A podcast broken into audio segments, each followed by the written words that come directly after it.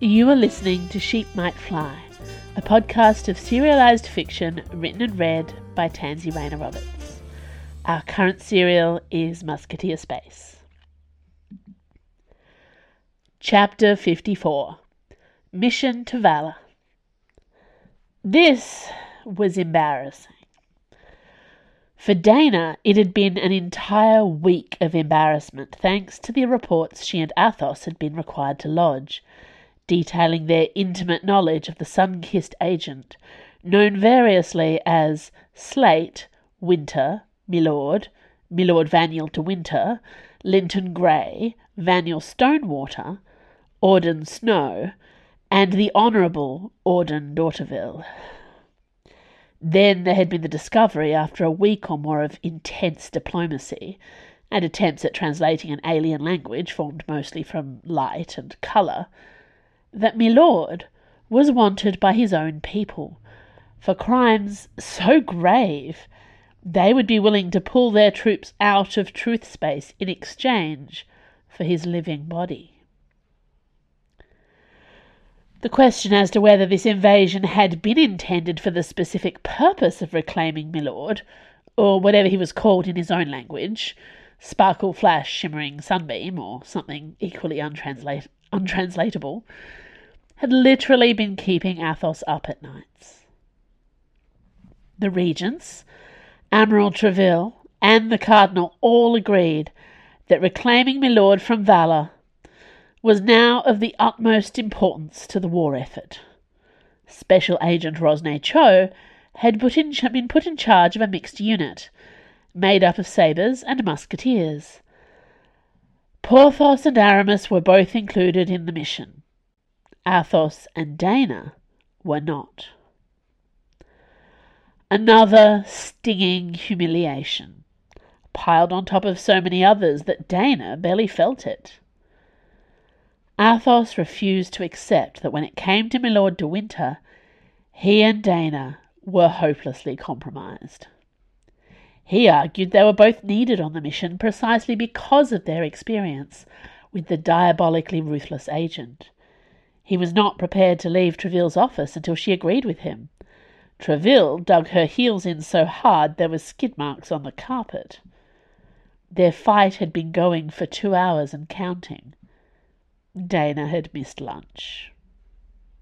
Finally, Treville threw up her arms and bellowed, He's in custody of the Countess of Claric's personal guards and a planetary marshal. All this team have to do is collect him from detention, bring him back here. A simple operation. What the hell insight do the two of you think you can provide? For a start, said Athos flatly, there is no risk of either of us looking at this mission as a simple operation. There is no such thing with this man. He and Treville stared each other down silently. Dana became aware of a frantic buzz of conversation outside the office. Admiral Treville? Treville held up a hand to silence her, then strode out of the office. Athos gave Dana a dirty look. She rolled her eyes at him and followed Treville. Have they started shooting again? Treville barked at her comms officer. No, boss, said comms. It's just there's something come through on the interplanetary wire from Gossip Node and a bunch of other sources. I wasn't aware that Gossip Node was one of the sources we prioritized.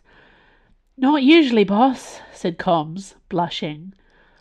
But they're saying on Valor that the Duchess of Buckingham has been assassinated. Dana felt cold spread through her body, starting from her neck. Buck, she thought helplessly, and then with a burst of inner selfishness, what about Conrad? Conrad Sue's last message to her had been flippant and ordinary. This house is too small for me, and Buck's terrible shoe collection. I was looking for the games room, fell into her shoe cupboard, and I was lost for hours. Send a ball of yarn. That was yesterday. You should have sent us days ago, accused Athos in a voice low enough that no one but Treville and Dana could hear him. Treville gave Athos a sour look. Head down to Chaillot Station and inform Agent Cho to make room for two more. If you come back to Paris in a body bag, I'll blow up that green eyesore of a ship myself. They burn bodies on Vala, was all Athos said before he walked away. Dana offered Treville an apologetic smile. We'll end this war, she said, with all the fervour of a newly minted musketeer. Yes, Treville sighed, but with Athos involved, you'll have started three more by the time I see you again. Rosne Cho had a new moth fighter. Not the same moth fighter as before, but one even newer. This one had a name, the Ryan Mac, and it was beautiful, gleaming silver like a beetle, a beetle made out of stars. Life, Dana D'Artagnan decided, was entirely unfair. Roe looked singularly unsurprised to find Athos and Dana joining her for the final briefing at the dock on Chaillot Station, while their ships were detailed by a group of dedicated and highly caffeinated Engies. Planchet's transfer from the Frenzy Kenzie had come through three days after Dana's promotion. She waved cheerfully at Dana from the fin of the Buttercup before sliding all the way under to check the couplings on the power spheres. Is it true?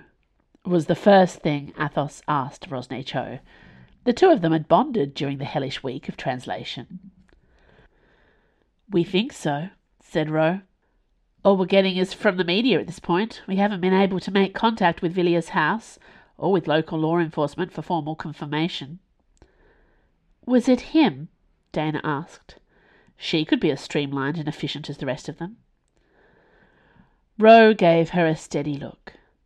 Our sources assure us that the agent known as Milord is still under guard on private land on the far north of the continent. It looks like he wasn't involved.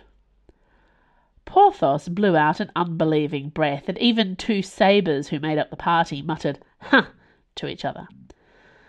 Our mission's the same, said Roe. We collect the target from his detention. We bring him here to the bastion. It's not our job to investigate the assassination of Buckingham, however tempted we might be. Dana raised her eyebrows, silently calling bullshit on that one. But, she invited. But, said Roe, giving her a smirk, turns out we have more personnel than we originally planned on, so I'll make that call when we hit Vala orbit. Saddle up, Buttercup. Lot of space miles between here and there. Her first mission as a musketeer. Dana was playing it as cool as she could. Still, she was excited as they all went to their individual ships, despite Aramis mouthing the words saddle up, butter- Buttercup in silent delight. Ready to go, Cap, said Planchet, as Dana stepped into the cockpit. The pig-tailed Engie came forward to help her with the helm and harness. Wish me luck, Papa, Dana thought, as they flew in formation out into space. The Buttercup was delighted to be flying again. Space, space, space, here we go, he sang.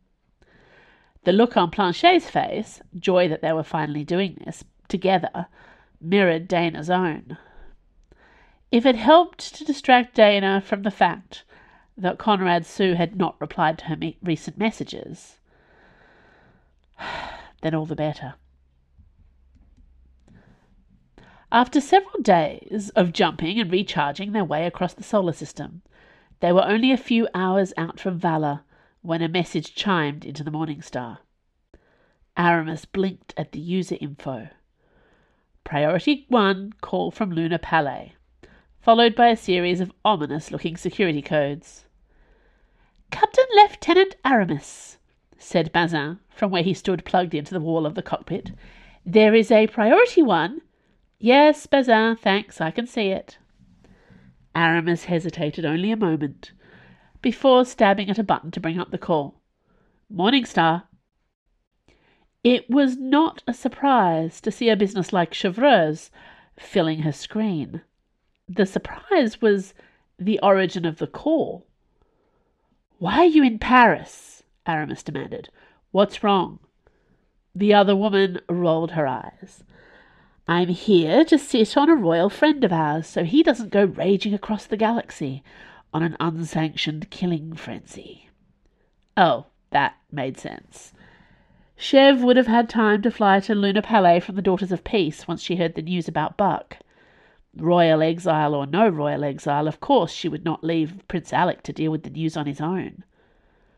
Chevreuse was a good friend to have in bad times. This line is secure, she said now, in that brisk, no nonsense way of hers. At least, if it's not, then no line ever can be. Are you on your way to Valor? Aramis didn't ask how Chevreuse knew that. Her ex girlfriend had spent her whole career as a wickedly efficient information hub. Special team, Aramis replied. Collecting a package. That could be trickier than you think, Chevreuse frowned. Can you do me a favour? Always, Aramis said automatically, then hesitated. As long as it's not treasonous. Chevreuse gave her an exhausted look. As if I'd ask you to commit treason before breakfast, darling. Shoot.